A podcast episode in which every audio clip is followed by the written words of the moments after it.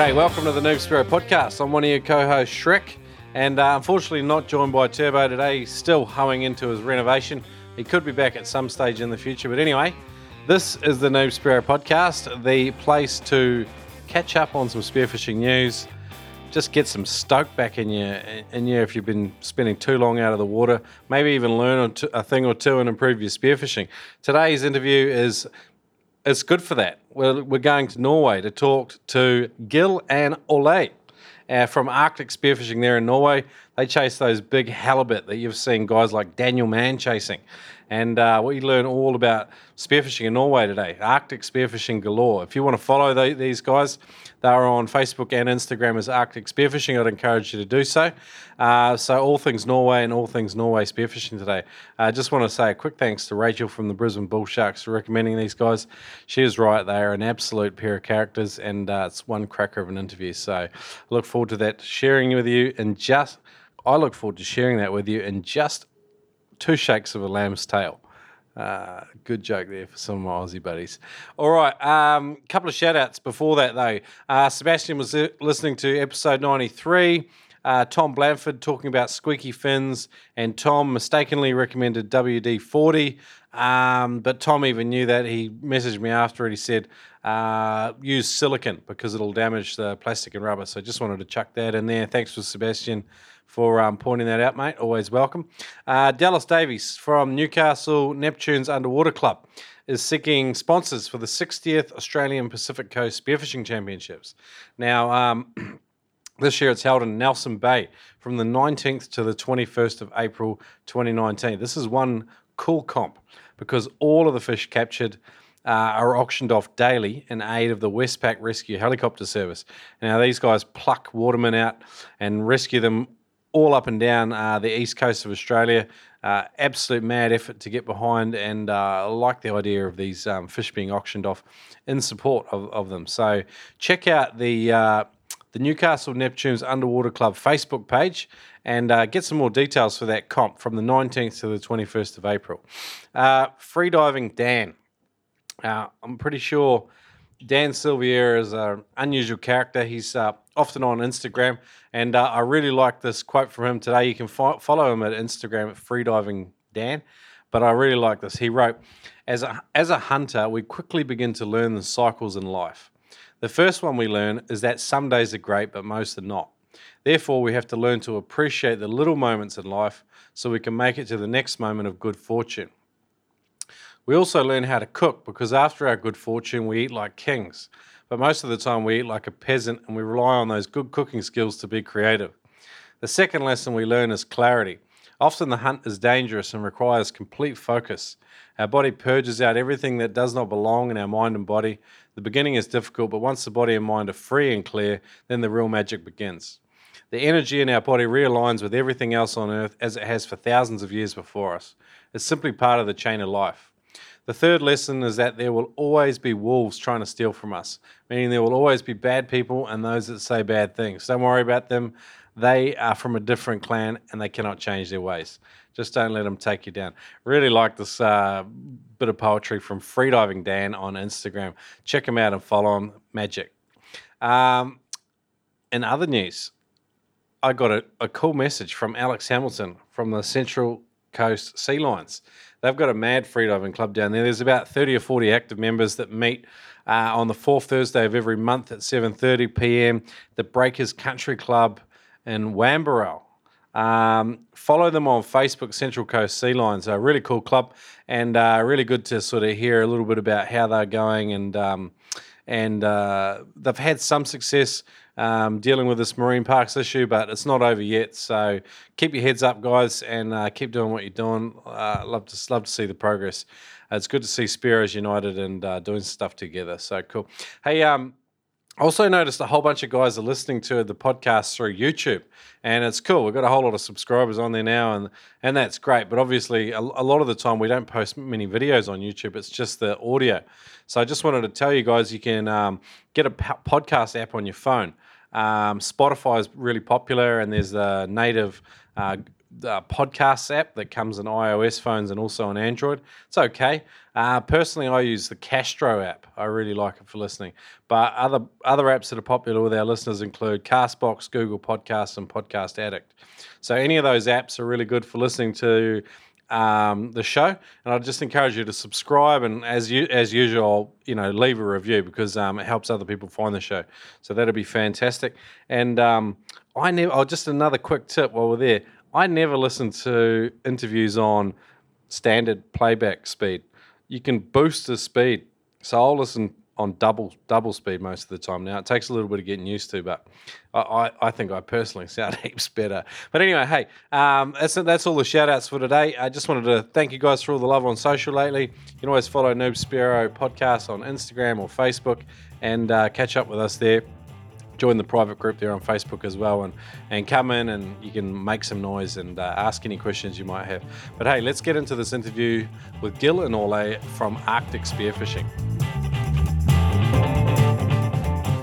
Adreno Spearfishing are today's proud sponsor of the Noob Spearo podcast. They stock a huge range of equipment that you can find in Brisbane, Sydney, Melbourne, and now Perth. That's right, spearfishing.com.au have got a huge range of gear and encourage you to get along. Use the code Noob Spearo, N O O B S P E A R O, and save yourself $20 on every purchase over 200 when you shop online.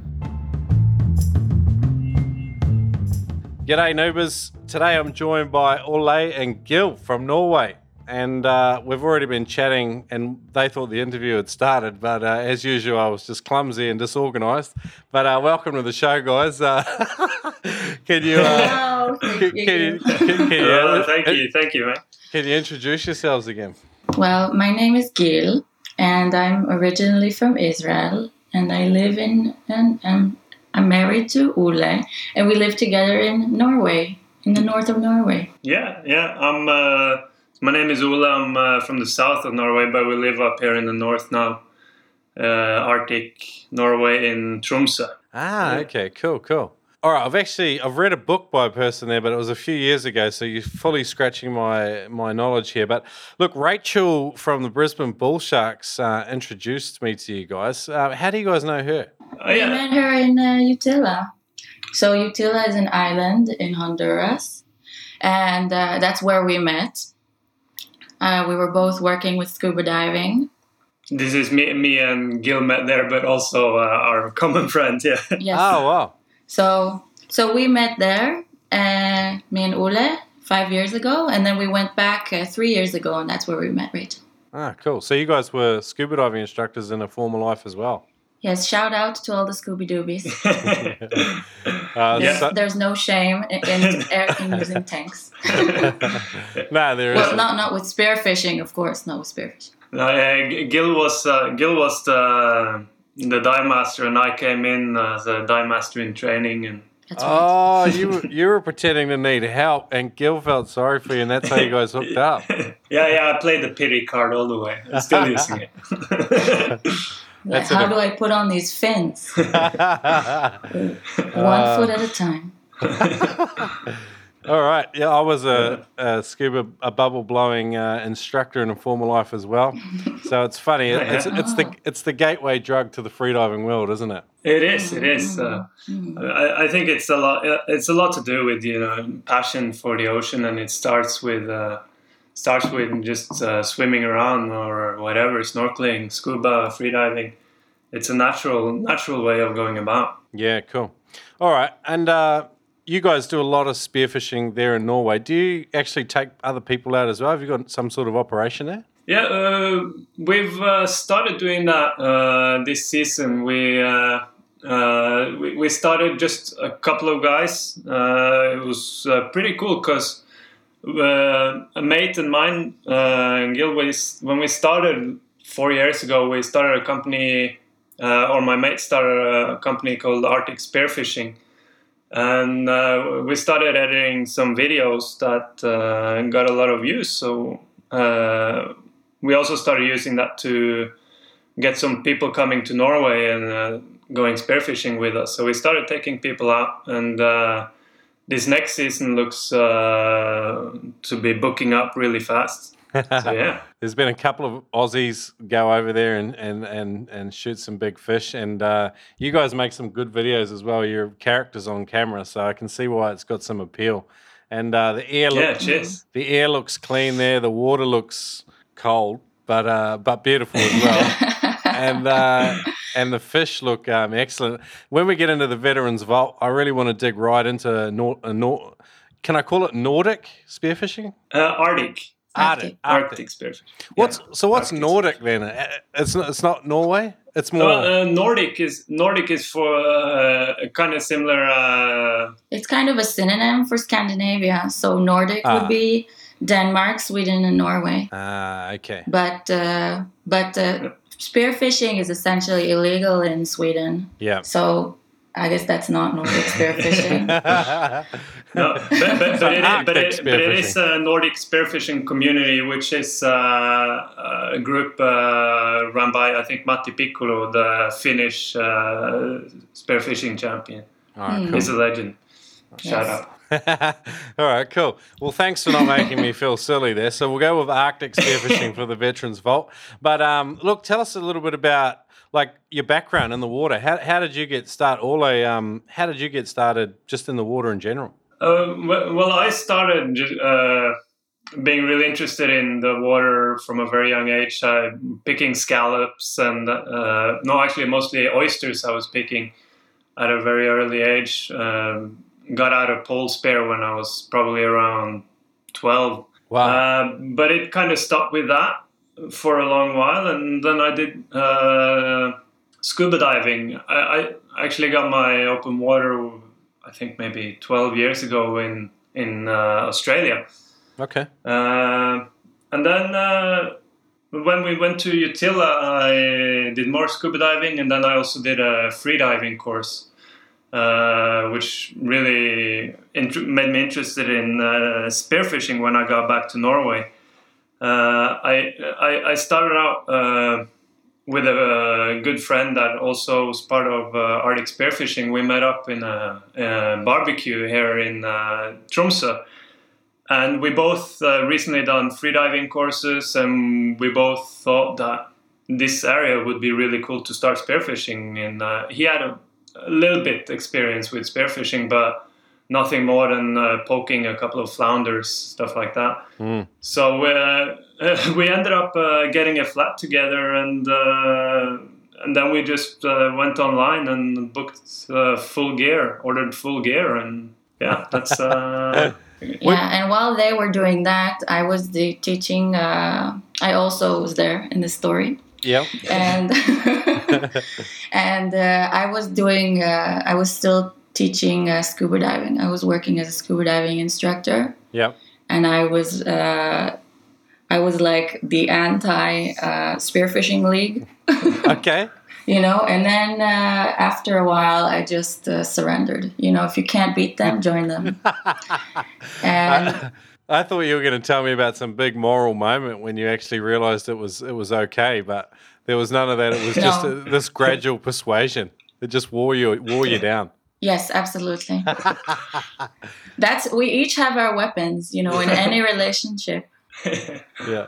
We just wear each other down until there's nothing left, right, my love? yeah, yeah, yeah. that's uh, marriage for you. Iron sharpens Yes, iron. but uh, and then I surrendered to it, and then uh, also I just love to be in the water, and dry suits are the worst. So I just uh, succumbed to it, and actually I love hunting as well. okay, cool. So there's the joy of hunting, the joy of being in the water, and the joy of eating delicious fresh food. So you Mm. can't really fight that. So when did your love start for the Underwater World Gil? Did I mean, did you did you grow up like in the water in Israel, or or is it something that you you got to later in life? Yeah, I mean, my earliest memories are being on the beach with uh, my family, so I've always loved the water. And then uh, the first time I went spearfishing was in Utila when we were, of course, hunting uh, lionfish, which is an invasive species. Yep, yep. Mm. So you got some good stories for that. Did you get stung?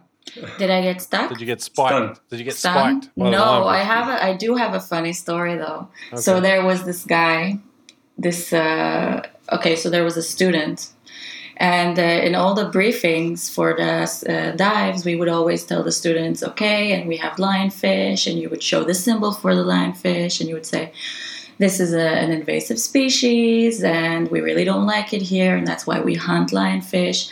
And this guy was like uh, uh, this really large kind of ogre American guy. He was uh, doing like his me. like. no, don't sell yourself short.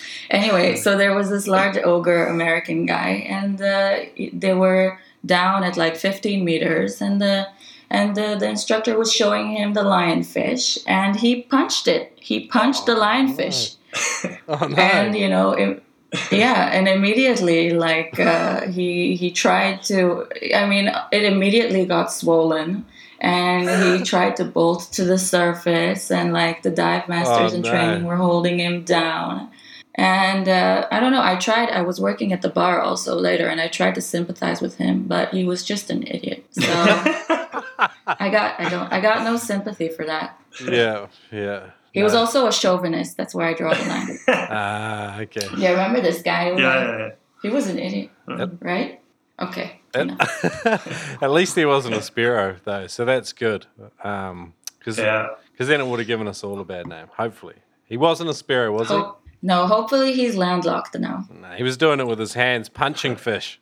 So, Punching fish. It's a next level spearfishing. oh, jeepers, that's all kind of stupid. Um, punching a lionfish. Uh, where do you go with that? Yeah. Um, it, it would be very hard to have sympathy, um, especially after sort of briefing him on them. But uh, yeah, righto. Um, what what kind of challenges did you guys face um, with spearfishing? I mean, you got cold water there. That's got to lend itself to a whole lot of challenges, I'd imagine. Yeah, uh, actually, uh, I did go spearfishing with uh, proper gear uh, once before I started freediving as well. I tried it in uh, Ecuador, which was uh, you know amazing, and I shot a parrotfish, and I was super super stoked and all that. So uh, that's how I kind of thought it would be really cool to do it in Tromsø. But in Ecuador, obviously, you just go with uh, board shorts and you're good. Uh, here in Tromsø, uh, it was it, it was quite uh, difficult to get starting because we didn't uh, we, we, we didn't have any uh, we didn't know anybody doing it. We didn't really have any mentors coming into the game, so it was just me and my mate, uh, and we just thought, okay, we need seven millimeter wetsuits. Luckily, that was the suit that we needed, and Oh wow! and then you try, okay, you need gloves. What gloves do you get? And then you get different five finger gloves and you get different socks and and the gloves are not warm enough, obviously. And then you try different five finger gloves and they're not warm enough. And then you try another pair until you realize that you need mittens, you know, three finger gloves. mm And then it's all these uh, just these adaptations on how to how do you stay warm in the water and uh, and and and then it was the fact of uh, trying to find areas where it's fish because you uh, there's um, areas where you have a lot of uh, tidal currents up here Okay. where you have a lot of upwelling and fish aggregations. Uh, but uh, you really need to figure out how to dive these areas. You need to figure out do you go before full tide, before or, or after low tide, or when do you go? And Mm-mm-mm. we kind of had to figure out all these things on our own. Uh, I'm sure there there are, would be people that we could contact and go through, but uh, this was about five years ago when Wasn't it- that popular? yeah, Yeah, it, yeah. it wasn't that popular up here. Uh, it developed immensely uh, in the country. It's almost a national sport these days. Yeah. Yeah. Spearfishing. But we would spend we would spend a lot of time walking. You know, we would try to figure out the current. We're like, oh, it's no problem. We'll start in here. We'll end up there. You know, and you start in here and you end up there, like all the way over there, and then you end up walking. So we Yeah, did a lot of walking Yeah. Okay. at Could- the beginning, and we the transition to boats was Yeah. difficult. I don't know why it was such a huge leap, but uh, Yeah, yeah. it, It, it was. it, it, it took quite uh, quite a few years before we realized uh, how good you go with a boat. How good it is to have a boat. yeah. Yeah. yeah. Uh, short, shore, shore diving here is great. You can get a lot of fish, but with the with the currents, you know, you uh, end up having to walk a three kilometer hike back to the car, after Oh, wow, after a 45 minute drift. And you don't have the warm the warm water coming out the back of the outboard to put down your wetsuit. Uh, no, No, I've never done that actually. I saw a, a video from Daniel Mann. Did he come over and dive with you guys? Yeah, it's uh, it's uh, funny. We we met him out on the ocean one day. We we were out spearfishing halibut, and uh, he was in the area. Uh, his second trip, he uh, him and his crew they came to Tromsø to the um, to where we're going, and yeah, we just uh, said hi and we saw him Oh, out there. cool. Cool. Uh, we had one boat. He had yeah, they they looked like ice pinnacles. he just he when you started talking about those gloves, I was just watching a video from him the other day because he had all these tips about how to stay warm and um, in the water over there because he's Yeah. got he's got like a custom nine mil polo subsuit, I think, and um, so he's yeah, it's he's it's uh. We, we- have we- some things to say about that. I mean, all, all credit, all credit to him. He's an absolute leg- legend. But Yes, uh, hello, but hello, Daniel uh, man, we love you. but but uh, nine millimeter or eight and a half millimeter is uh, it's a bit redundant. I think. I I got a Elios uh, seven mil, and that keeps me keeps me well and warm all Yeah. year round. And uh, also, uh, when you're out on the boat, it's uh, crucial that you have uh, a coverall. You know. Uh, Like a padded coverall, like an overall. okay. Yeah, so you've got So a- you- another layer. yeah. So yeah. So you always put that on on top of your wetsuit. uh, in between dives, and uh, it, it's uh, day and night.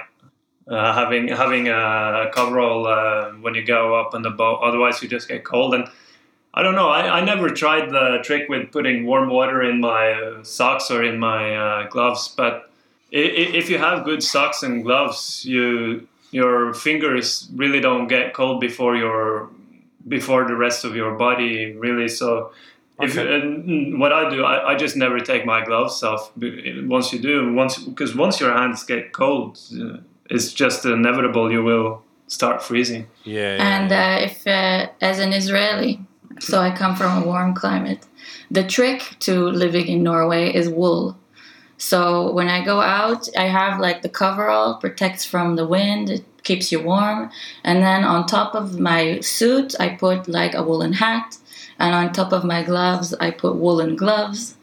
And uh, I've even put on socks, woolen socks on top of booties okay. and uh, you have to have Crocs so that your feet aren't like on the aluminium boat. Yep. Yep. So, yeah. Yeah. and every once in a while you go in the water with your hat. There's nothing wrong with that. It's a win-win. I was going to say to you, like Crocs are probably a necessity um, where you are, but here they're more of a fashion accessory. Um, Oh, uh, they're definitely a, Uh, a well, clear winner. they're, they're, they're definitely a fashion accessory here Yeah. as well, but Yeah. but they're a they're a necessary one. Uh, Yeah. I went through quite a few uh, socks before before I figured out I could get huge Crocs. Like so Crocs. before you ask Isaac, we do have matching yellow, bright neon yellow Ooh. Crocs. you guys are one of the Yes. hottest couples in global spearfishing today. That's right. All right, cool. All right, so that's overcoming the cold. I mean, before the show started with my really terrible introduction, you guys were giving me a great insight into some of the, the topography and the conditions and the weather you deal with there. So, can you give me a, a bit of a rundown again on that? Because I mean, I, like you were talking about current, and I think it's a good chance to give probably people a bit of an insight into why you deal with so much current. And I just, yeah. So, tell us a little bit about you know what you're dealing with there. Yeah, so uh, so we live on an island, right? So it's uh, straits and fjords uh, all around us, and there are there, there's uh, quite a tide difference up here. So with all that water mass being dragged through, uh, you, you get areas uh, in narrower straits. You get really really strong current. Uh, you ha- you always have to uh, look at the tide schedule before you go spearfishing. If you miss it, you, know, you just uh, you, you spend half the day walking back. But it's uh, it's really good also for some some fish aggregation areas where you, where you have a lot of upwelling. You can get a lot of uh, a lot of different uh, di- different species like cod and saithe and uh, yeah, well, I say a lot, but up in high latitudes, you don't really have that species richness which you have uh, down in temperate waters. But Mm-hmm. but uh, at least there's a couple of uh, couple How- of pelagics. How many species? So it's a lot of fish. It's just not such a colorful variety. Yeah, look, and I, I, I sometimes don't think that that you know it, it doesn't mean it's very good either. I mean, we talked to guys in Scotland before, and they, I think they're flat out shooting maybe three or four species like regularly. And uh, I mean, he- here off Brisbane was spoiled. I think there's more than forty, but uh, the, you know, the Kiwis, like the further the further south you go in New Zealand, the the less species there are, and um, you know, but but the guys still love their spearfishing, and I'm sure it's the same where you guys are. What are the main species you're shooting there, apart from the big the big halibut, obviously that everyone Yeah, loves? abs- absolutely. It's uh, it, it, it's a really good spearfishing. You get you get good uh, visibility. You get you get decent temperatures in the summer. It's uh, 12, 12 degrees in the water, or eight to twelve degrees. So uh, it's mainly cod and uh, saithe, also called uh, coalfish Okay, uh, which are the which are the semi-pelagic or they're they're mostly demersal, but they're pelagic hunters anyway. okay, And uh, and, And then they there's school. yeah, and they school uh, Okay. to some degree. So you can and- get into really big schools of saithe. It's very, Yeah, it's beautiful. it's beautiful. and Oh, uh, then it's uh, wolfish, which is very abundant up here in Tromsø. It's uh, but uh, I don't know if you know it's uh, they call it uh, they have similar ones in the Pacific. They're uh, wolf eels.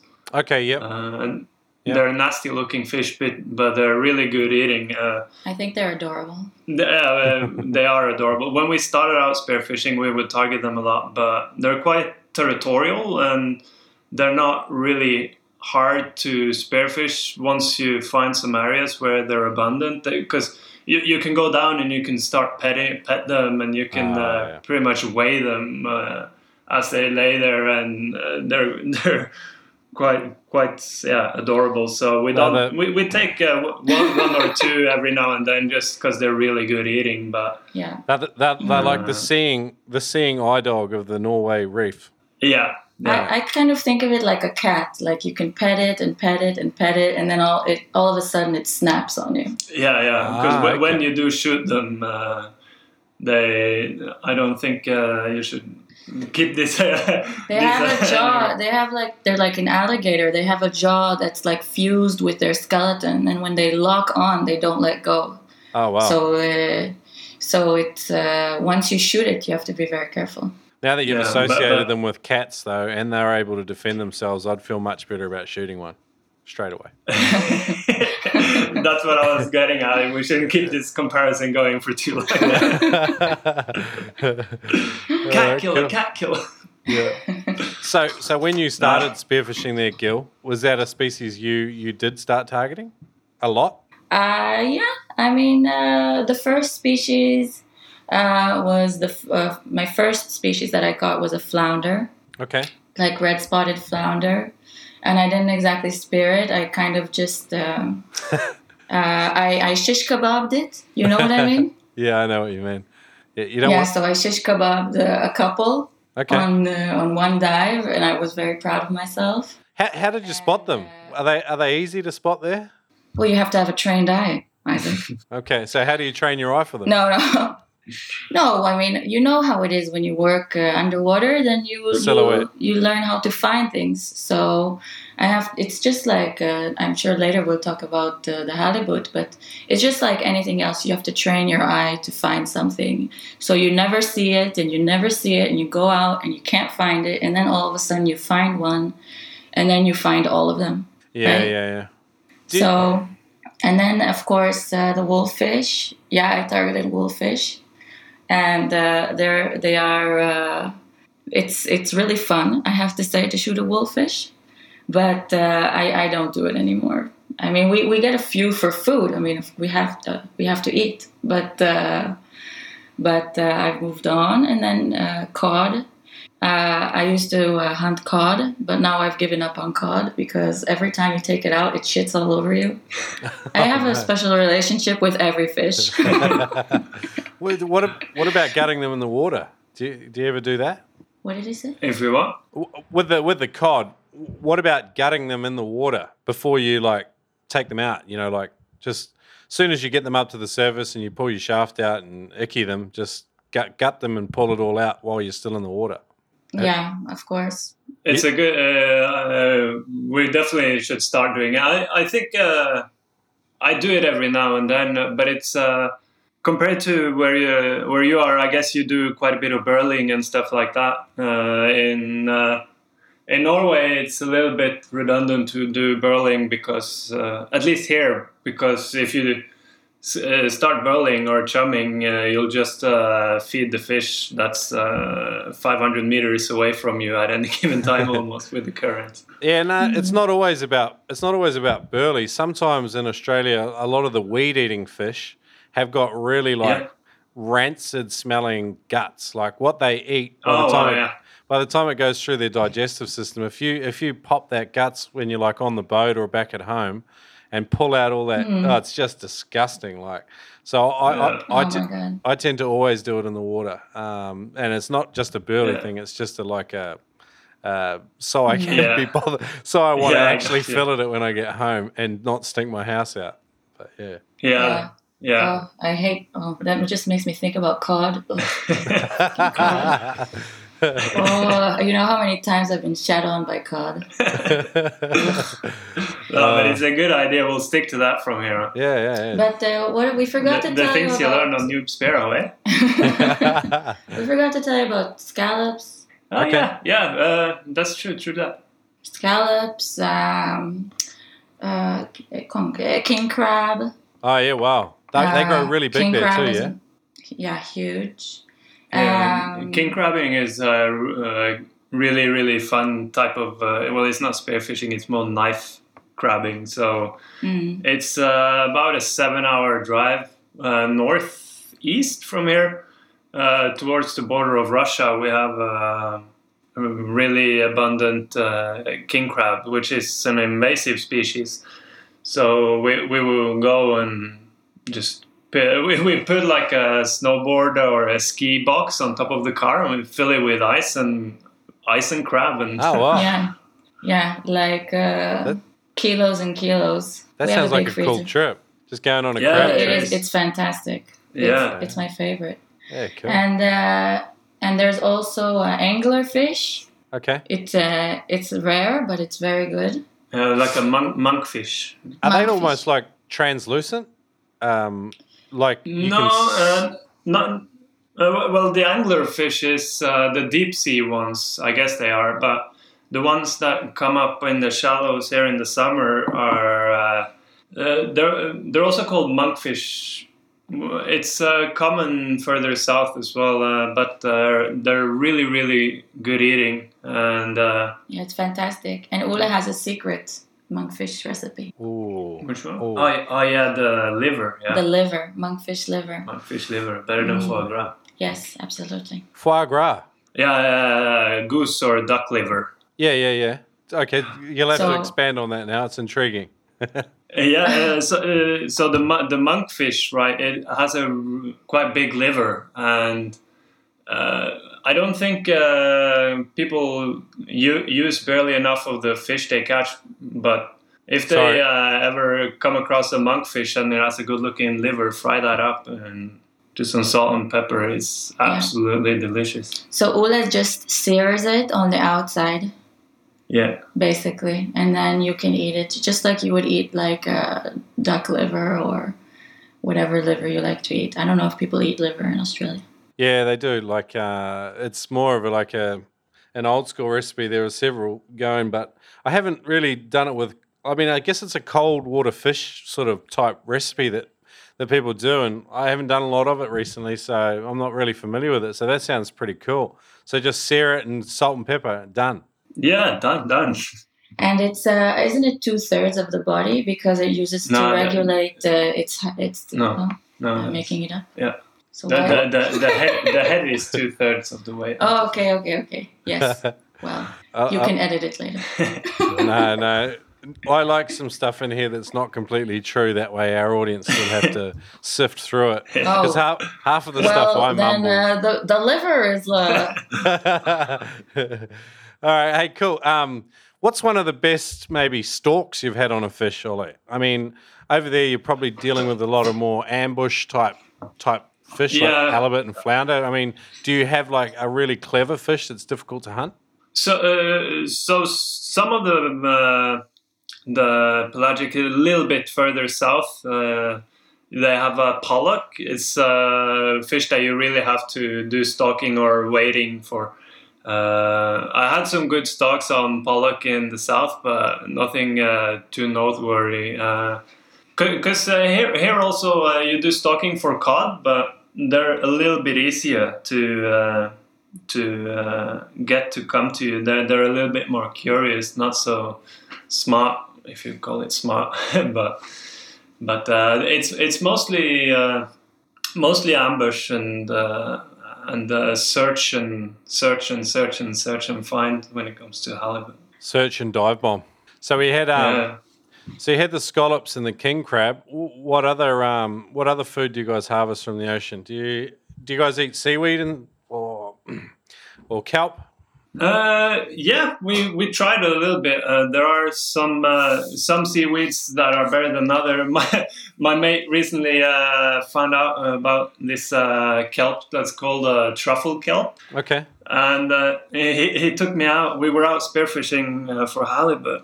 Um, it was at the end of this season, and he he uh, found some that he thought was uh, truffle kelp, and he, he gave it to me. He's like, ah, he's uh, Belgian, so he got a bit of an accent. He's like, ah, you have to try this. It's very very nice. Uh, yeah, uh, this is truffle kelp. Uh, oh wow, yeah, it sounds cool. We were in the water. I took it. I started chewing it, and it wasn't truffle kelp. It was just the most bitter and nastiest thing I ever tasted. Uh, like you, your Belgian guy, he sounded remarkably French, but um, but yeah, yeah, they speak French. Yeah. They- There's like a French speaking part and a Flemish speaking part in Belgium. ah, so you were doing the, the the- French speaking part. Cool. I Yeah. guess, uh, yeah, yeah. But he really sounds like this all the time, and he Uh, can convince you to eat very strange things. yeah, absolutely. All right. Did we miss any other species or weird stuff you guys like to eat in the ocean? Uh, we, we used to eat. Uh, we ate some snails. We Yeah. used to, there was a time we would eat snails. Yeah. And uh, Sea then, snails. Um, Like abalone Yeah, or sea sn- like proper sea snails, like big ugly ones. Yeah, uh, No, just uh, the the small ones uh, that you find on the shoreline. yeah. Um, we- also mussels from time to time. Yeah, occasionally we eat blue mussels, but it can be poisonous here. Okay. Uh, so you have to check very well with the. There, there, there's like a forecast uh, Yeah. online that, where they do uh, algae samples and they check for different algae poisons. Oh wow, wow. Yeah, it, and wait, there was one thing that I'm forgetting. Okay, but we said angler, but what's the, the last one? Ah, uh, l- lumpsucker, yeah. Yes, lumpsucker. Oh, lumpsucker is amazing. Okay. You know lumpsucker? No, no idea. So it, it, it looks it looks like uh, like a like someone inflated a balloon and then drew eyes on it. Kind of like a puffed up puffer fish Yeah, but like it had like a puffer fish had a baby with a frog fish. and a dinosaur. Yes, and the dinosaur. uh, you guys are It's very like if they all if they all had a gangbang and they squirt out this thing that looked like a balloon. And Uh. uh, it's called a lump sucker because uh, they uh, They they have a disc. they have a disc on their lower part, no, on their front part, Yeah. and then they suck onto things okay. uh, to to guard their eggs. That's and that's it, it, it- it's a it's a really interesting species because it it uh, breeds all year round. Uh, so whenever you find it uh, spearfishing, you because you're uh, normally in the fjords or in the coastal areas. If the fish is there, it's there to reproduce. So that means that it'll be full of eggs, unless it's like sitting and guarding its eggs already. Then you don't take it. But if you see it out swimming, then you know that it's full of eggs, so you take it. And this fish has uh, probably uh, one third of its weight is just uh, eggs. So we make uh, caviar from it. Really good caviar. Ooh. And you can make it with vodka or you can make it with uh, brandy. Okay. And it's uh, fantastic. It's a, it's a little bit hard work, but it's uh, it's worth it. It's amazing. Cool. When I when I was teaching scuba diving, there was uh, like uh, my um, how do you say marker? Like you have a place marker. that you remember. Yeah, like a, like in a marker for like the 18 meter point was someone had thrown in a cement mixer, an orange cement mixer, and on the back of the cement mixer there was all, this lump sucker, okay. like the cutest thing in the world. You have to Google it. I was going to say you guys should make a video, um, you know, just about lump sucker hunting because it'll be intriguing and funny as hell. And there's a Red Hot Chili Peppers song from back in the day called "No Chump Love Sucker," and uh, it, really? It even rhymes. So you could do the lump sucker, no chump love sucker remix, and uh, Uh, uh, you, you, you know what? I'll, I'll write that down and I'll uh, it I'll give you a shout out when it's up on YouTube. uh, it'll I'll be make that. it'll be sick. It'll be fu- it'll be funny as hell because like none of us n- know what you're talking about, and the description of the fish alone is worthy of a video. So Uh, we, we have some. Uh, I'm sitting on some really good footage of uh, lamb suckers. So yeah, oh, definitely. awesome. Yeah. Yeah, no chump love But they're not- by Red Hot Chili Peppers is a good one. No chump lambs. But they're not that easy to find. No, they're Wow. not that abundant, but but uh, they're not particularly hard to catch because they're No, not no. very uh, good swimmers. Hence the lump sucking. Hey Noobers, it's uh, Jeremy here from Spearing Magazine with an uh, with an update for you guys. Shrek and Turbo have been doing such a great job with uh, telling guys about Spearing Magazine that we've actually sold out of most of our back issues and catalogs. But uh, I just wanted to let you guys know that uh, we have an international subscription available just for you guys. Yeah, from Spearing Magazine. I'm Jeremy Campbell. Thank you guys. Go to spearingmagazine.com. Check out the uh, international subscription. Aw, yeah.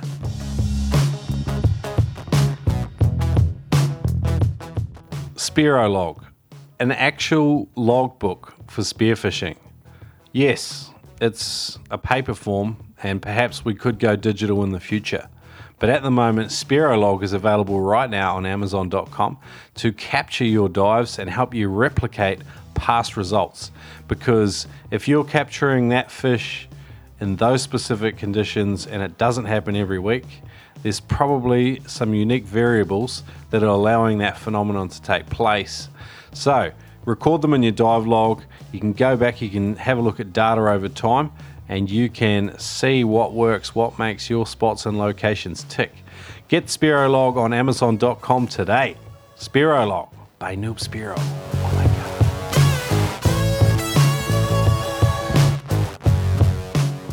You got, you guys seem pretty in tune with you know like your ecosystem around you, like the species and just some of the words you've dropped today. I know you both have the scuba diving background, and it, it makes you probably self-educate a little bit more. But what are your kind of resources and what websites for learning about you know your local area?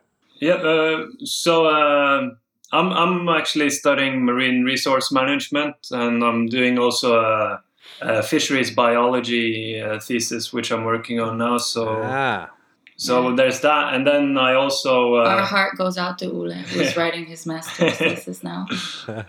and and uh, also uh, growing up, I would work in a fishmonger. I think I worked there for 15 years. wow. Uh, so so I've always just been really interested in it, and uh, that's also why I uh, why I'm doing uh, my my degrees and studies. So, so you're not just intrigued by the water; you're intrigued by marine life in general. Uh, yeah, abs- absolutely, absolutely. Uh, we we have a.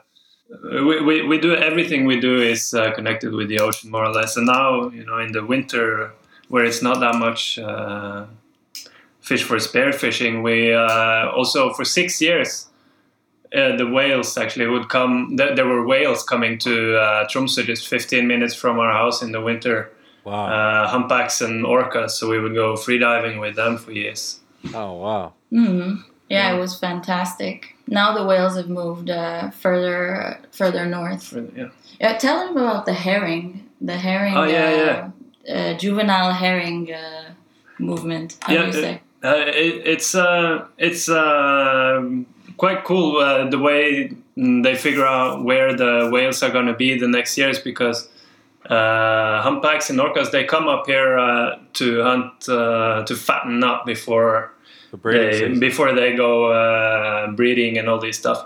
Mm. So they follow uh, this uh, spring spawning uh, herring that comes up uh, to the fjords of northern Norway for uh, to overwinter, Okay. and uh, and for the last six years they would come to uh, Tromsø, uh, but rec- in recent years, uh, so last year and the year before, uh, they would uh, go a little bit further north because uh, herring is uh, actually a long-lived species that can live up to 25 years.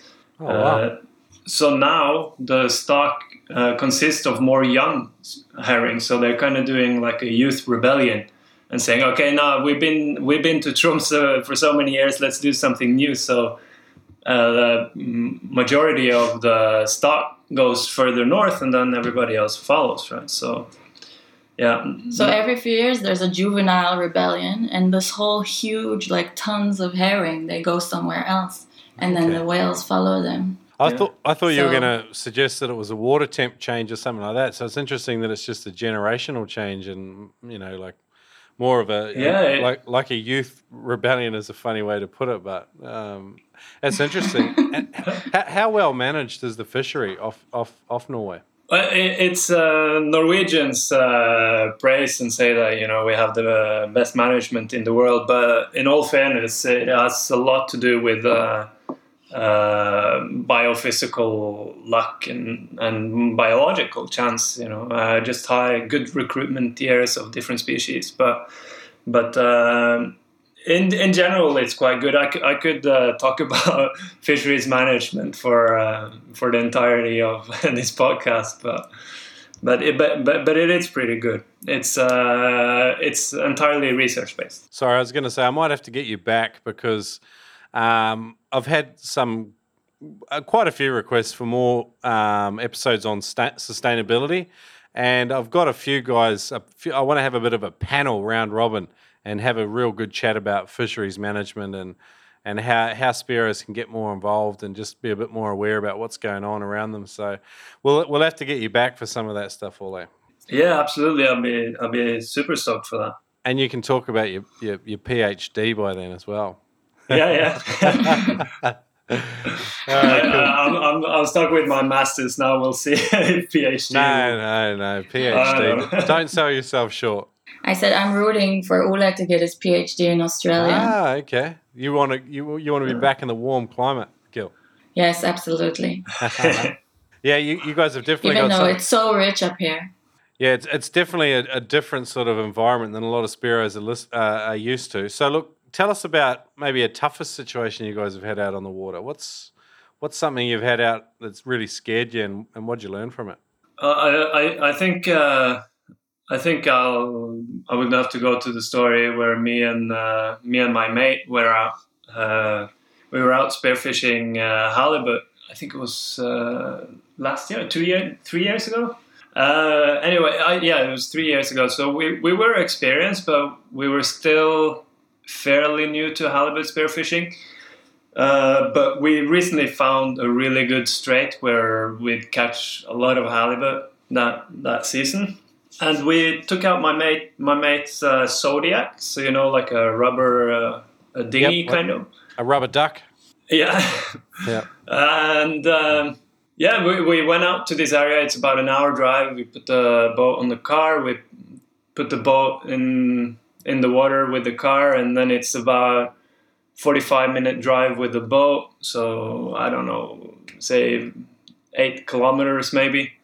And uh, we start spearfishing, and my mate starts uh, using the boat as a float line, and I'm using my normal float rig. Okay. And uh, 15 minutes in, uh, I hear him screaming, you know, like a like a like an injured dog. Halibut, halibut.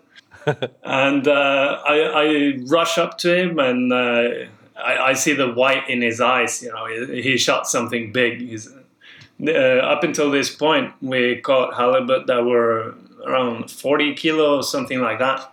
Um, so uh, we're, we're waiting for the fish to kind of calm down after the fa- after the first shot, and we start swimming down. Uh, I was filming the whole thing, uh, and he was going to take the second shots. Luckily, we had uh, I think uh, we had four spear guns with us in total. um, he, he, he got a he got a decent first shot, but it's really hard to stone the fish. The brain is quite small and uh, you you want to shoot it in the head neck area to get a good holding shot. Yep. Uh, but but it, he didn't stone it, and uh, so we were swimming down to get a second shot. I'm filming, and he's uh, shooting it. And I I started I directly see that this is a huge fish. This is the biggest fish I've ever seen. Uh, so he takes the second shot. We're like, holy shit, that's a big fish, big fish we uh, take out the third gun. Same deal. Fourth gun, I, I, believe we shot it. He shot it four times, but it, it, it's by that time, you know, it kind of feels like you're shooting a sack of potatoes. It, it doesn't even react.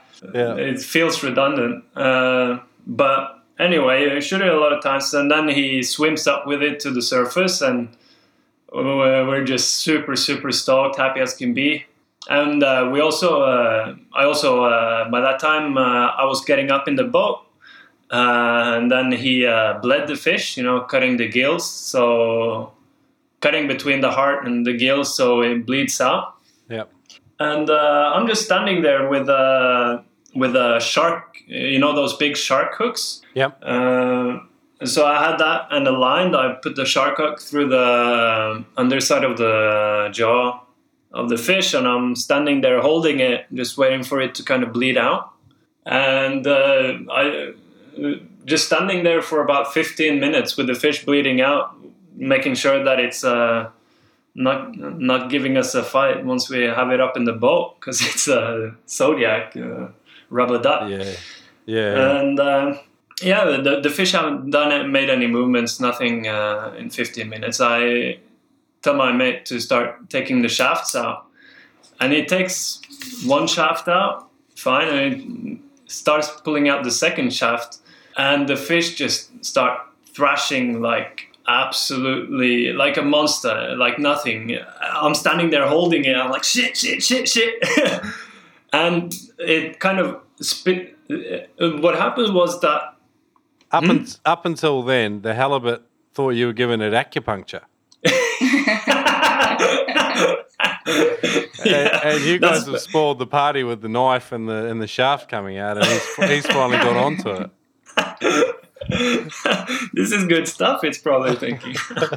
no, consi- considering the size of it, it was uh, seven, 76 kilo fish. Oh wow! Mm, it was waiting for the happy ending. Yeah. so so uh, when I, he starts taking the needles out. That's when the fish probably thought the acupuncture was uh, finished, so he, yeah. he starts thrashing and want to go home. Yeah, and uh, I, I, I actually think the fish was more or less dead. It's just uh, kind of like neurological uh, reflexes, but. A fish that size, it has two types of muscles. It's uh, go up and down, you know. Yeah, right. Uh, so, so crazy movement, and the fish spins around, so now all of a sudden the shafts are facing me and the boat.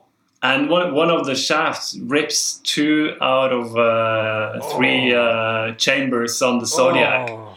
And I'm just standing there, and, and we're far out in a straight. It's not so far to land, so you know we won't we won't uh, drift out to sea or anything. But still, it's no roads, it's nothing. This is rural areas. It would, uh, it would, regardless, the situation is rough. Yeah. Uh, I'm like, what the, what the shit do we do now? You know, my mate's yeah. just trying to hold, hold some of the shafts. He's like, we're gonna die, we're gonna die. oh, uh, he had, he had. You can see it in the video. He has total tunnel vision. Like the friend went full tunnel. He Yeah. couldn't see anything. All he could do was hold on to the rope. Yeah, it, it was uh, quite ridiculous. I'm, I'm, I'm trying to, uh, okay, stay calm. What do we do? Okay, I, I take the lines uh, away from the engine. I, uh, actually, I, I tell my mate, okay, mate, mate, mate, take all these lines away. I'm going to start the engine. We're going to start backing up uh, towards land. And my message is, yeah, yeah, yeah. And then I, uh, getting ready to start the engine, I look at him, and he's just looking at this fish, holding this fish. he, he jumps up to the boat, holds the line, and he just focused on the fish. And I, Oh, I, no. I, I swear to God, I, I, I thought I had to like do everything. He, he, yeah. So uh, uh, luckily, uh, after a couple of uh, minutes of backing towards land, I see that it was another boat in the strait out fishing. Yep. So I start uh, start whistling for this uh, this boat to come and, and pretty much rescue us. Uh, so uh, there's a proper uh, northern Norwegian fishing fisherman guy. You know, look he look kind of looked like the mountain from Game of Thrones. Uh, this big guy just comes up like, "What the hell are you guys doing?" here?" Like, Uh, my mate's a Swede and I'm from the south, so. The Northerners really make fun of uh, both of our stereotypes. There's no respect. no respect, no respect. He's just, No. what the hell are you guys doing? But uh, he, he was alright saying we caught a really big fish. He's like, okay, you guys alright? yeah. So so he he uh, kind of dra- dragged the boat, uh, towed towed us back to land where we. Uh, I knew a guy who had a cabin in the area where we took the boat up and yeah.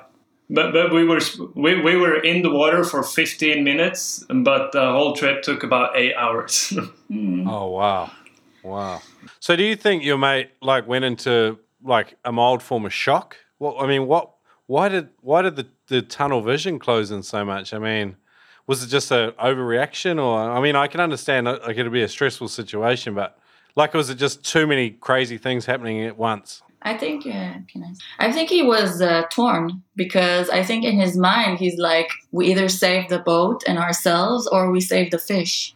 And he's like, he couldn't make up his mind. What was the bigger, you know, the victory of having the biggest fish that any one of us had ever caught, or like uh, to save him his life? we, we have a healthy uh, healthy I'm uh, pretty game of competition there. Like I know, I, I'm pretty sure that's what it was. He couldn't make up his mind what was worth more. Oh, that's a moral dilemma. it, so, it was a lu- zero end game. so luckily, I went into survival mode, and my mate went into uh, pride mode. Mm. But you did a, sa- uh, um, a zodiac safety course, didn't you? Or was Yeah. that later? no, that was uh, just before actually. Okay, But- yeah. So it's good. To, I think it's good that Ole had a s- a safety course. He did it for his mas- his uh, bachelor or master. He had like a zodiac safety course, but I think it helps. I don't know. So do they do they teach you to drive with one chamber full and two flat? I, I, I, I, I don't think any of the, any of these uh, courses helped me in this particular situation, but Yeah, but, but yeah. maybe uh, just uh, you know trying to at least trying to think straight helps. I, I went out in a rubber duck uh, two weekends ago um, down here off the Gold Coast, and uh, there were three guys, and um, two of them were fairly experienced, but they all ended up seriously seasick. Um, they they move a bit in the ocean, and uh, so it ended up being I had three boaties, and I was the only one sparing, so not very safe. but, uh, Good time. three guys, three guys vomiting, and I kept them in the boat for two or three hours, and it just made them suck it up. Now, that's good because all of that puke really chums up the water for you. Oh, that's what I was thinking. I was like, bring in the pelagics. Come on, guys. what did you guys have for lunch? Burgers? Yeah, nah, they didn't have lunch, but uh, I had my typical Oh. bag, bag of Doritos at halftime. But uh, no, no, it's all good. Oh. oh, good. Uh-huh. Hey, I got a couple more questions about about about Norway. Um, what what is what is the water temps you're dealing with? So you said like the seven mil Elios is is getting the job done with the three finger gloves. What do you call them? Uh, I'm uh, mittens, I guess. Mittens. Uh, Mittens. but three three finger gloves. They're called. Uh, Doesn't yeah, sound very uh, tough um, though, does it? It doesn't sound very tough. You've got to come up with a better word than mittens. Yeah, I think. So- Yeah, yeah, yeah. Ah. Mittens, uh, like uh, let, us call them uh, Kevlar gloves. Oh, nice, nice, nice. Three, yeah. three, three finger uh, night Kevlar gloves. Oh, that's better. Three finger Kevlars. Yeah, yeah, I'm with you. Keep All right, and Yeah. um, talking, Ole. No, uh, and uh, yeah, because uh, I'm quite lanky, so I I really benefit from a uh, TaylorMade. So I I had a Elios uh, TaylorMade uh, for I think four seasons, and I know uh, some people uh, have issues with uh, the quality and tearing of. Uh, of TaylorMade suits, but Yeah. uh, when, once you have a good neoprene and elastic, but my, my suit didn't tear it tore uh, this this season. It tore on the knee because I had knee pads. Okay, Uh, ju- just because the it was so overused, I wore that wetsuit to bits. yeah, but right. uh, I'm I'm I'm getting a I'm getting a new one for next season, which is awesome. And uh, and for for uh, you you need uh, three finger Kevlar night uh, gloves yeah, and. Uh, I'm, I'm actually using uh, nine millimeter uh, socks uh, just because I got I got really big uh, pockets for my He's got really big feet. yeah so you know big feet big socks you know what they say about big feet. yeah, big big socks no, I'm just joking. Um, okay, okay. So we're sorted with our with our clothing. We're staying warm. Um, what what are the best times of the year for a visit over there? Like for guys that are wanting to travel over. Uh, I, I think uh, if, if you're coming uh, from a warm country I would recommend coming in uh, any time between uh, June July August uh, but then there are a possibility, especially in August, for uh, a little bit bad visibility because we have th- there's you know how it's uh, spring blooms of uh, plankton uh, Yep. up in uh, temperate waters. We, we we have one in the spring and one in the fall. Okay. So there's a couple of weeks in August normally where the visibility is also, but but it can come anytime. It depends on uh, temperature and uh, and light. Uh, but Okay, so- uh, Wh- what about these temperatures? So what guys come in that June, So, July, in- August yeah, period? What's in- what's the in the in the summer in Tromsø, in the inner fjords, it's uh, colder because you don't have so much shifting of the water. Okay. So you can have uh, temperatures down to six or seven degrees even in the summer. But uh, once you go a little bit further out, you normally have uh, around 11 degrees in the summer. Uh, Lovely. Yeah, it's fantastic. Yeah, it's You'd be pulling your board shorts out.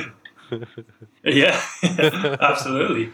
Uh, but uh, but now in the in the winter, everything is uh, between six to zero degrees Celsius, depending where you're at. And uh, You can fillet fish with your nipples. That's how cold it is. but but for people coming out, uh, the summer is the time. But but uh, for good visibility, and if you can deal with the cold a little bit, I think uh, September and October is also really really good spearfishing. it's a really good balance between like good visibility and uh, like this, the the fishing is uh, is amazing and it is it is colder but and there is less light yeah. but it's it's just uh, somehow a little bit better fishing Yeah, but, but uh, if you come for halibut of if you course co- if you come uh, spearfishing halibut, you can find halibut in June, July. It's Okay. uh, no problem. But yeah, I mean that's the reason most people come up here and it's also the big cool. In, in in summer, you have a mid midnight. I love how pristine it looks. Like I was in um, Lake Baikal in Russia in June last year, and um, the water was like the water was like four degrees, but like it's just crystal clear, and, and the air is as well. And Norway seems like it's almost the same sort of deal. Like this is this this special sort of pristine cleanliness about you know not only the air but I guess the water as well. I think I think it'll be remarkable just to go over and experience that. Uh, yeah, I, It th- I think uh, it's quite quite unique. Uh, It is uh, pretty fantastic. It is it is very clean compared to many places I've been to. It, it's remarkably clean, but you have to think like there's not that many people living up here. There isn't so many like there isn't pollution. There's much less land pollution than you get anywhere else. And I think the temperature of the water also yeah, it affects helps. it. It helps as well with uh, you know bacteria growth and things like that. So Yeah, it, it it's it really is gorgeous. But when you hunt for halibut, it's not like, I mean, are you? It's like comparing uh, I don't know apples and oranges, right? Because it's not like a coral reef where it's so colorful and it's so it's uh, so many eye catching things.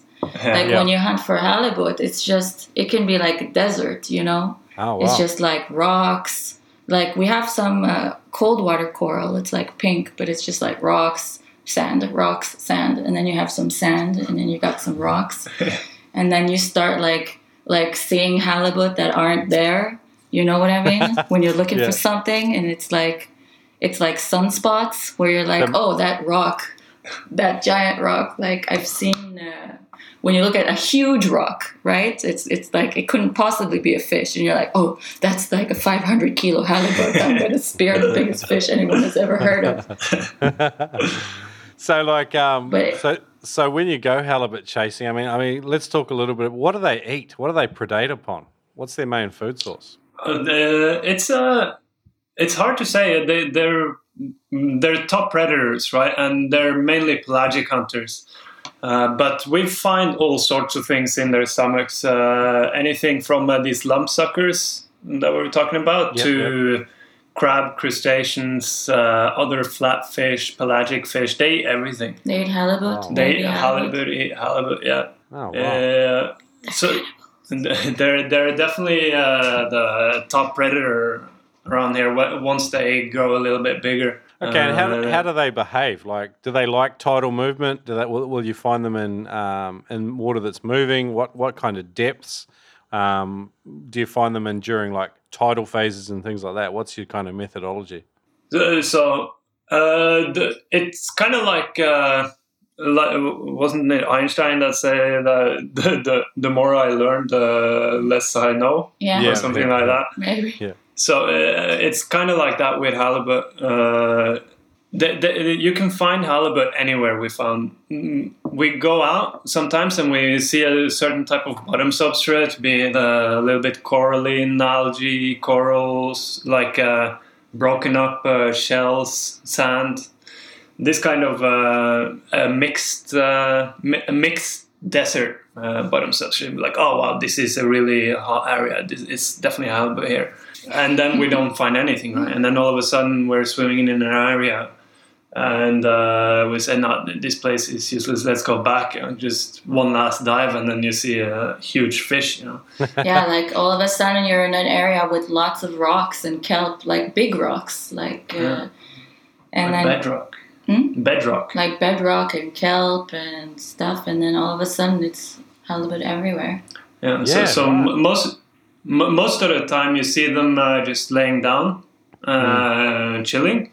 But uh, sometimes you see actually see them out swimming, and uh, they're swimming on the bottom. But uh, w- which is uh, the most fun fun way to find them. But because you see a swimming fish, and you gotta kind of gotta uh, swim, lure it or stalk it somehow. Mm. One time, uh, one time I saw a halibut uh, free swimming, like in the water, hunting in the in the blue, and that was amazing. It's so beautiful. Mm. because uh, people who fish halibut with a rod and lure uh, say that they, they normally bite when they're in the water column quite high up. Oh, okay. So maybe they're feeding So when they're free swimming, like rather than like Yeah, yeah, resting yeah. or or doing ambush or something when they're on the bottom. Absolutely. But they also eat urchins, right? Uh, not so Ah, much. no, no, that's the yeah. Sorry, that's a wolffish. Delete. Delete again. That's so good. That's so good. Um, I, I did a podcast on a guy called Fish Nerds show one day, and he did a fish quiz with me. It was embarrassing. I think I got z- one from five right out of the questions he asked me. But anyway, and I, and I have a spearfishing show, so don't, don't be afraid of what you don't know. It's all good. Um, Good, good What's thing you can edit it. wh- what's the best, um, or the biggest, or the most exciting uh, halibut you've taken, Gil?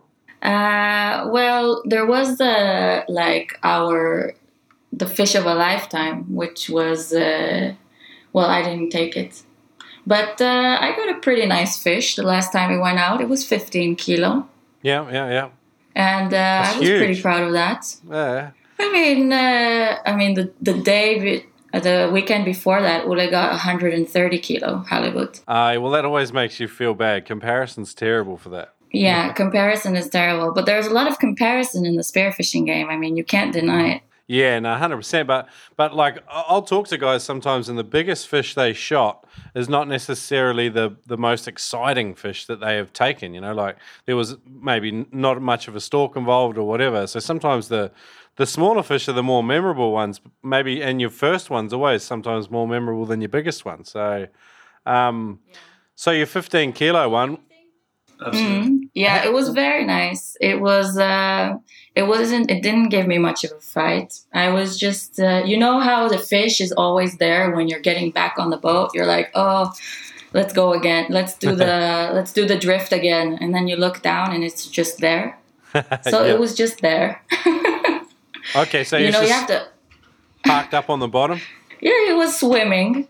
Oh, okay. And I'm like, I was gonna get back on the boat, and it was like swimming along the bottom, very chill.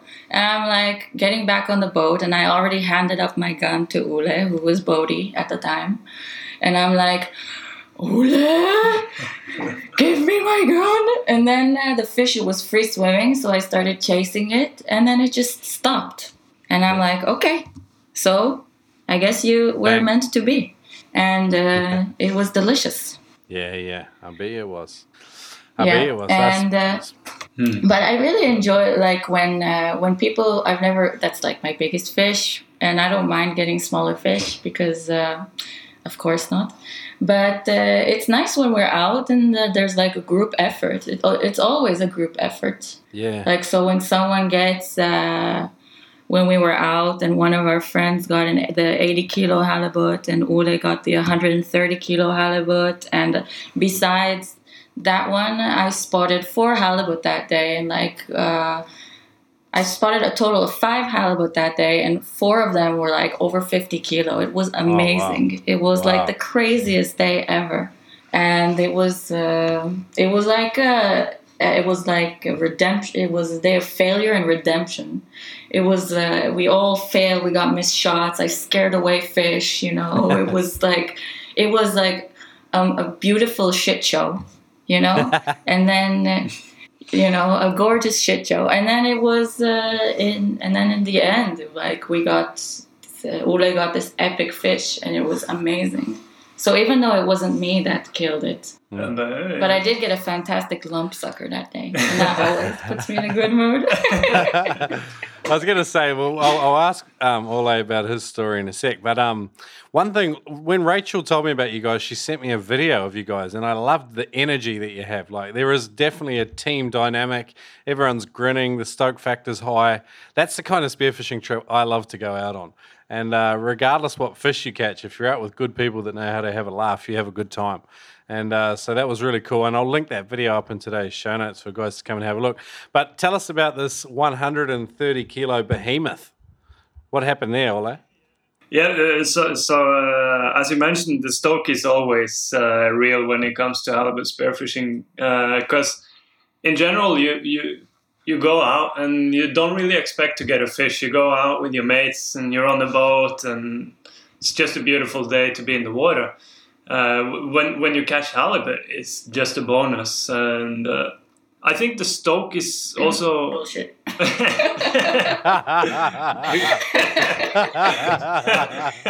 Sorry, sorry, sorry. Go. you got busted all right, there. all right, I'll take it. no, but but but it, it, it, really is uh, it really is uh, it, it drives you to uh, to the point of uh, of insanity because you you can be out for hours hours at end and just looking at really uh, desolate bottoms. And sometimes you know you dive to 15 meters you dive to 10 meters uh, sometimes you're just looking at the bottom from the surface whatever it is you get really tired. And once you see a halibut uh, well, either if you see it from the surface or if you see it while diving time just completely stops and it's just you and the fish.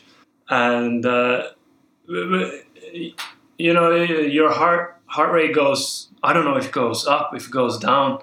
Everything stops nothing else matters. And uh, to me the scariest part is when you see a fish from the surface which we did with this uh, 130 kilo fish because uh, they're quite easy to spook uh, halibut they can uh, they can rush off at any second so the the seconds uh, the seconds between uh, taking a duck dive and pulling the trigger is uh, eternity.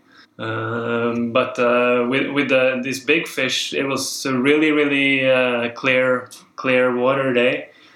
Gil actually spotted the fish because That's right. she she just spooked.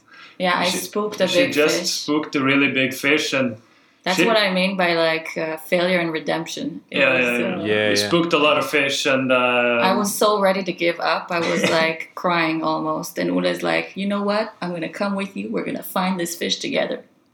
yeah and and uh, just as I said those words, Gil's just Hollywood. and it took me a second before I spotted it, and then I saw it, and I'm like, "Holy shit, that's a big fish!" But but I didn't think it was much bigger than say 60, 70 kilos because the visibility was so good, and I thought maybe the water were four meters, six, I don't know, not not as deep as it was.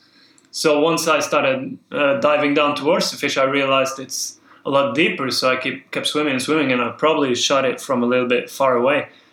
Uh, but I shot it, and I got a good holding shot, and the fish just rushed really, really, really fast. And it's crazy when you see like a barn door, uh, as you call it, swimming away uh, at crazy speeds. Uh, but but uh, luckily it stopped not, not too far away, and uh, my mate uh, took a good second shot, and uh, then I got a good uh, good stoning uh, third shot. So uh, and we, we were just absolutely in shock when we got that fish up the boat because it's only then that you realize how big these things are. we had to we had to counterweight it. So it was like it had a it was uh, roped around the tail and then we there was someone on the other side of the boat in the water holding it holding the other side of the rope so that we could get it on in the in the- Leaning over towards like the yeah other side. Great. it was amazing and it was uh, the end of it it was the, it was like the last dive of the last dive and it was already getting dark because it gets dark quite early and it was so beautiful it was amazing Yeah, no. Uh, the whole I- sky was pink Yeah. I, you can see from these videos how, how excited we get. I, I heard a lot of people saying how important it is to stay calm and like, and stay focused and all these things when you're spearfishing. But uh, when, you're spearfishing this uh, majestic fish, it's for me it's impossible. We we we uh, we spill our guts, you know. it's that fulfillment of a of a big long hunt like and the and plans come to fruition it can be can be months can be years of planning and the, and the making and working your ass off through you know a lot of barren ground like you were talking about i think you said desolate bottoms i think maybe that's a good title title for the episode um, lump suckers and desolate bottoms but uh but but seriously i, I definitely feel that that you know the the stoke of a hunt fulfilled, and uh, it comes through loud and clear. I'll definitely link up that vid in the show notes. And um, what's the world record for halibut? Uh, so now the there there was a new uh, management uh, regulation uh, that came in 2017 is that you're not allowed to uh, land halibut over two meters.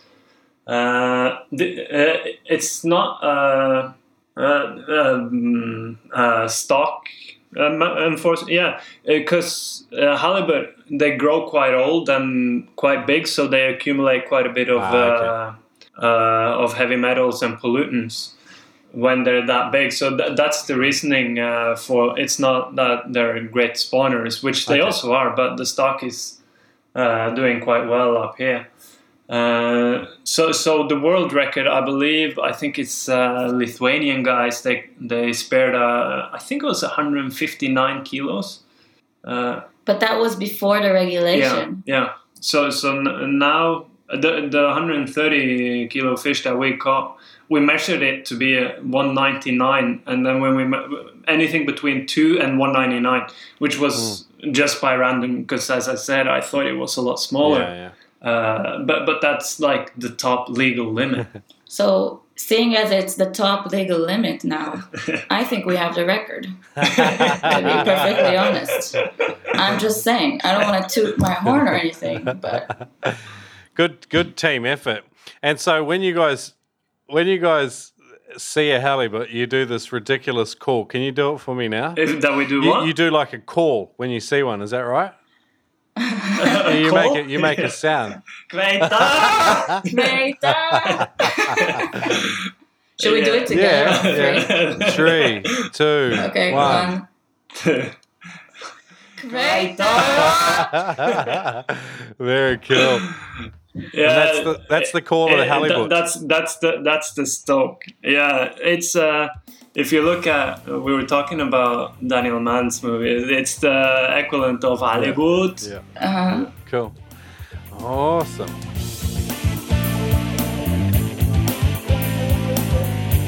Guys, head over to vimeo.com. Check out the How to Spearfish video series by Luke Potts. There's nearly four hours of video training there, and they're divided into five different videos so far to help you take on the areas of difficulty that you might have.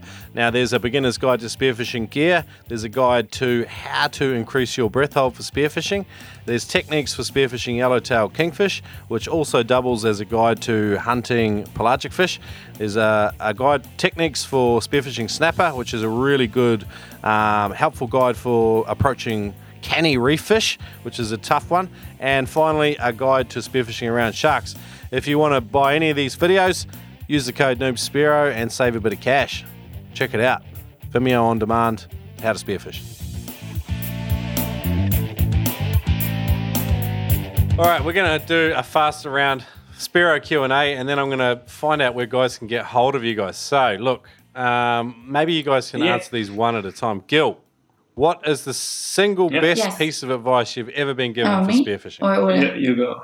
Mm. the single best piece Mm. of advice? Oh, I thought about this. Uh, come back to me. Come back to me. Ole Okay. will go first. all right. All right. Uh, I panicked. best advice: uh, spearfishing. Get three finger gloves. I think is the best. Or Crocs. Mhm. Three finger.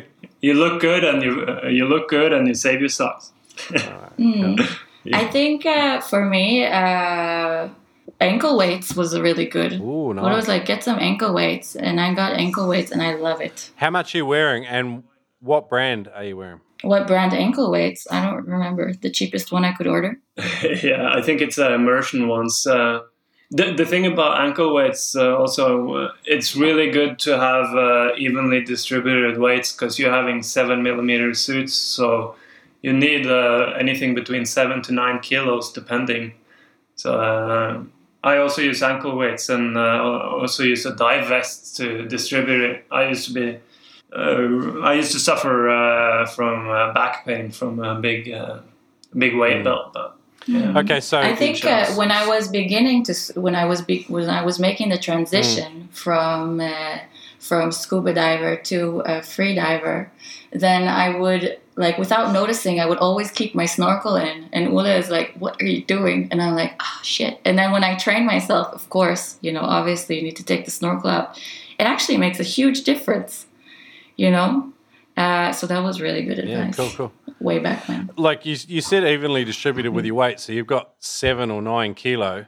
You've got a vest, a belt, and ankle weights on. How how much are you wearing where? Uh, I have uh, three kilos in uh, three kilos in my uh, vest, three on my belt, and uh, one uh, or a half a kilo on each leg. So I, I dive with seven kilos. Okay. And what about you, Gil? I dive with eight kilo, so I will have like one kilo on each leg and six around my waist. Ah, okay. So girls girls have to wear more weight. You reckon? Is that your theory? Well, Isaac. It seems to be incredibly like different. Like you can get two people the same size and they wear a different amount of weight. I mean, there's lung capacity, but there's also composition as well. It's a it's a funny it's a funny thing weighting. Yeah, I mean, I'm one meter like uh, 67, and Ole is almost two meters tall, and I wear a seven millimeter suit. But I'm uh, I'm very buoyant. what can I say? I, I need more weight to keep me down. All right. Um, next question. If you had to start all over again, what would you do differently? I would- I would- uh, look more into uh, YouTube and uh, other learning things. Uh, there's this good Yeah. podcast I've heard about. There's. Uh, no, but uh, t- talk to more experienced people and uh, not really going to these uh, pits that we kind of fell into. I would, um, yeah. So I, I would have started spearfishing earlier because I held out for a while, uh, but I would have started earlier, and I think we would we have, we Mm. agreed that we would have started going out on boats much sooner. Like uh, we were so. Uh, it's like a, a pleasure when you're used to uh, going and scuba diving. You go out on Yeah, boats yeah. so much, suddenly it becomes a pleasure to go shore diving. And so we, we enjoyed going shore diving so much that we, we we almost didn't think about taking a boat. And then we just one day we're like, let's rent a fucking boat. yeah. And our life has never been the same. yeah, cool. Yeah. All right. Uh, Ole, loaded question. Uh, who is the best person to go spearfishing with and why? Uh, yeah, I I think. Uh, well, uh, I have a knife to my throat, so. To your, no, no. to your throat. No, but uh, uh, I, Yeah. the, the the best person to have is, uh, especially when you're on the boat, is somebody that will either tell you what to do and everybody follow that, or a person that listens to what you say when you're kind kind of captain, not really, but but uh, somebody that takes uh, safety very seriously and. Uh, obviously it's always good to have people that you can have a good laugh with because it can be so miserable being out a spearfishing area it's really good to have uh, somebody that's a good laugh and uh, Yeah. can mess about it. Just likes putting like cod shit all over themselves to keep everyone else amused. Yeah, you have to have you have to keep your spirits up. We have a few tricks for keeping the spirits up. Come on, Hmm. what are they? Well, one of them is chocolate. Okay. you have to have some chocolate, and also we like to we sing. If if you like, especially, and I think it's like a rain dance when you dance and then the rain falls. We sing to bring the fish to find the halibut, and it works every once in a while. you just sing whatever song you can think of, and you replace uh, lo- like love or hate or whatever with halibut. So and it and it works with almost every song. Oh, awesome. There's always music involved in a good spearfishing trip. It's something every good boat should have is a good good sound system. I love it. Um, to drown out mostly mostly to drown out my singing. But yeah. Hey, um, absolutely awesome chatting with you guys today. Um, where can people come and find you? Maybe chat with you if they're interested in doing a Norway spearfishing adventure, maybe ch- chasing a barn door of their own. Yeah, you can find us uh, on uh, Okay. Facebook, Instagram, YouTube it, under Arctic Spearfishing. Uh, you can send a direct message there, or uh, also uh, there's an email. I don't remember. it. I think it's Arctic Spearfishing with a dot in between that Gmail. I'll, I'll, I'll give you give it to you. You can give it in the show notes. yeah, man, I'll put it in the show notes. I'll put in a whole lot of photos, your YouTube, your Instagram, your Facebook, Arctic Spearfishing. We're all over it. And uh, maybe the, some of these videos we chatted about today um, with some of these big halibut, that'll be cool as. Any, any, anything else? Parting advice for our for our ravid in, um, audience of Spearos. oh, uh, We have we have a, be- a piece of Oh, yeah. parting advice. Yes, oh yeah. it's, Uh, it's a Norwegian tradition It's called. Ole knows how to pronounce it. I'm still bad with my Norwegian pronunciation. Oh yeah, Hull. you need a good Hull. hull. Hull. Hull. Can, you, uh, can you say it, Isaac? One more. hull. Hull. Hull. Yeah, it's uh, You have to use the, the your tongue on the back of your throat. Uh, so yeah, uh, that's the best actually trick. Going back to the best uh, tip you can get for spearfishing, it's it's a Norwegian myth that when the fishermen went out fishing, they would get hull from their wives the night before. So that's uh, you need to have a good time before you go out spearfishing. Uh, like the banana myth and all that stuff, it's it's overruled by hull. So if you have a good time the day before, that's that's the best uh, Yeah. fishing luck you can get. Yeah, so you gotta get good fishing luck. We've tried it many different ways, and the important thing is uh, many different ways for many different fish, and the most important thing is to have a good time, obviously. I love it. You guys have been a barrel of laughs to chat to, and uh, I really enjoyed myself. And um, we'll definitely have to get get get you guys back to chat again, um, particularly uh, with that sustainability episode I'm eyeing up for the future. But yeah, awesome, awesome, uh, so, guys can come and follow Arctic Spearfishing. But mad chat today, guys. Awesome. awesome. Thanks, very nice chatting with you, mate.